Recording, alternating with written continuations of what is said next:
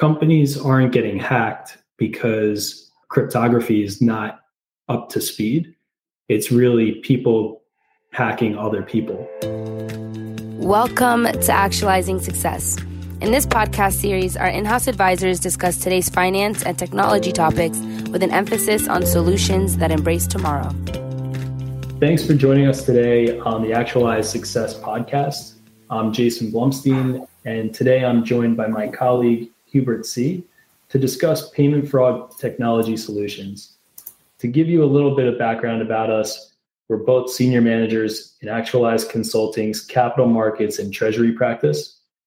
I specialize in process improvement and banking or TMS vendor analysis, as well as implementation projects involving payment factories.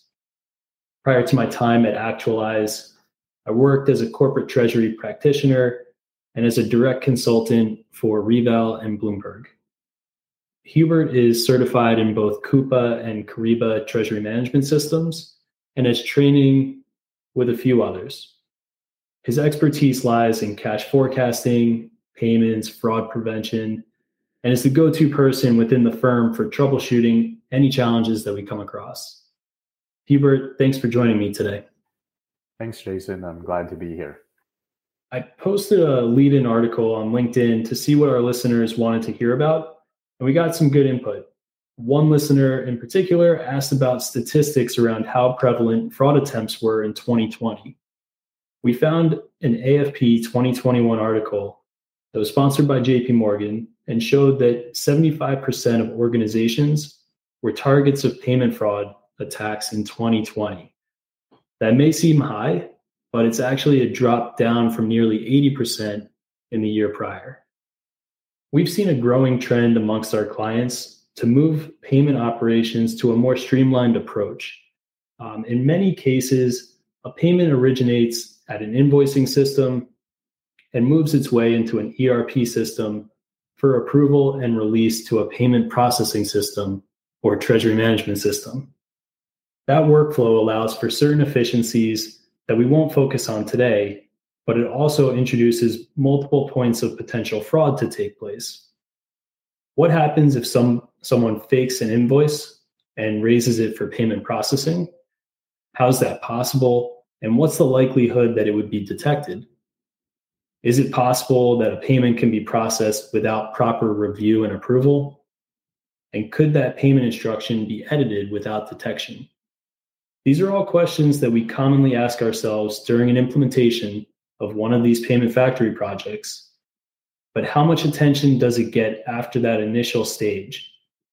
Today, we're going to talk about what tools we see used in the market, what to expect during an implementation of those tools, and recommendations for a continued evaluation of risk to your fraud.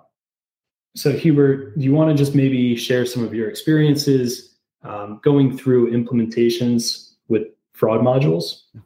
Yeah, Jay, uh, I'm glad to do so. Most TMSs in the market now have a payment fraud detection module, and it basically screens all your payments going through the system, whether it's from an ERP or manually initiated, before they even get to the bank the payments do not go out until a review and the proper authorizations take place. They often have your regular rules based detection methods where it can flag payments based on certain characteristics that you select or cross reference beneficiaries against a sanctions list. But now, with the developments in artificial intelligence, TMSs have also started to incorporate machine learning Machine learning is where the TMS evaluates each payment and compares that against payments that have been made in the past. And if it doesn't look similar enough to previous payments, it will flag it for the reviewer to, to take a second look. So, for instance, if you've been paying vendor A $10,000 for the past 10 times, and now there's a payment for the same vendor for $100,000, that payment gets flagged in for review. The other point I wanted to talk about is RPA, which is robotic process automation. RPA has existed for a long time now, but where the int- interesting developments are happening is combining this with artificial intelligence. One use case of combining RPA and artificial intelligence is where it can be used to automatically extract process payments data out of your TMS and look for anomalies. You can also have it automatically update vendor data systems. So it basically shifts our roles as human beings from being a processor to more of a rev- reviewer, thereby minimizing errors and the chances of data manipulation. It's great. Thanks. So, yeah, I know AI and machine learning have become buzzwords in the industry, and so is RPA. And while even our firms develop RPA solutions for a number of things, it's great to see these work their way into something as delicate and important as fraud. What about other things that are out there? Um, you know, how do you identify yourself in logging into a system so that you can prove it's you? Are you seeing more firms using biometrics or single sign-on, IP filtering? You know, so far we've been focusing on what we can do to detect and prevent fraud within the payments ecosystem. But if you think about the bigger picture, most TMSs now are cloud based, which means that anyone in the world who has an internet connection and has the right credentials and the right intentions can access the system. This is why I can't stress enough the importance of securing the entry point to your system. And this is where single sign-on and IP filtering comes into play, they basically provide an additional layer of assurance that the user who is trying to log in is actually who they say they are.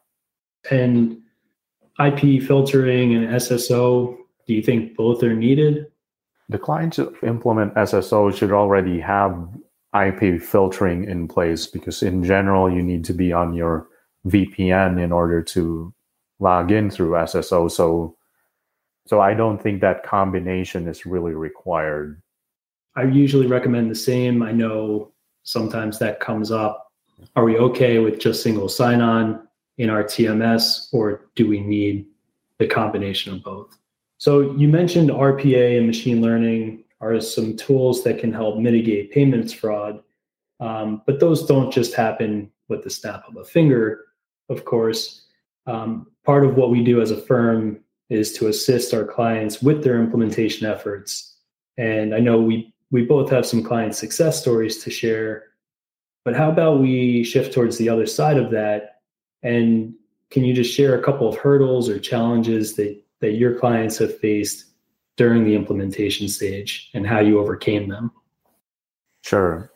Many of the fraud detection rules we spoke about rely on historical data for them to be effective. So simply activating that detection rule is not sufficient. A detection rule that, for instance, flags every new payment to a benef- new beneficiary when it doesn't have, it basically will flag every payment if it does not have any history to refer to. So you, you don't want to the reviewer to be overwhelmed with a bunch of false positives that way if it's flagging every payment that goes out. So this is why you want to come up with a strategy when implementing these systems. One thing to consider is feeding the system with historical data from the past year or so in order to minimize these false positives.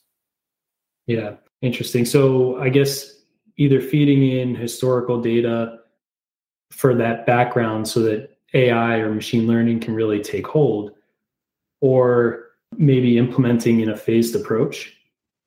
I know, you know, you mentioned one where it's it's a flag for a new payment to a, a one-time beneficiary. We've also seen, you know, a combination of of hard and soft flags be used. So as long as the tool that you're using can allow for you to say, maybe this should just at least get a second look, but it doesn't necessarily have to stop the payment. That's another you know strategy that, that we've seen used as well. Yeah, that's a very good point, Jason. That way the you can get a feel for what payments get flagged without actually being um, a hindrance to your, your daily operations. And until you feel comfortable with the payments that are getting flagged, the amount of payments that are getting flagged, then you can decide to face the rollout of the different detection rules.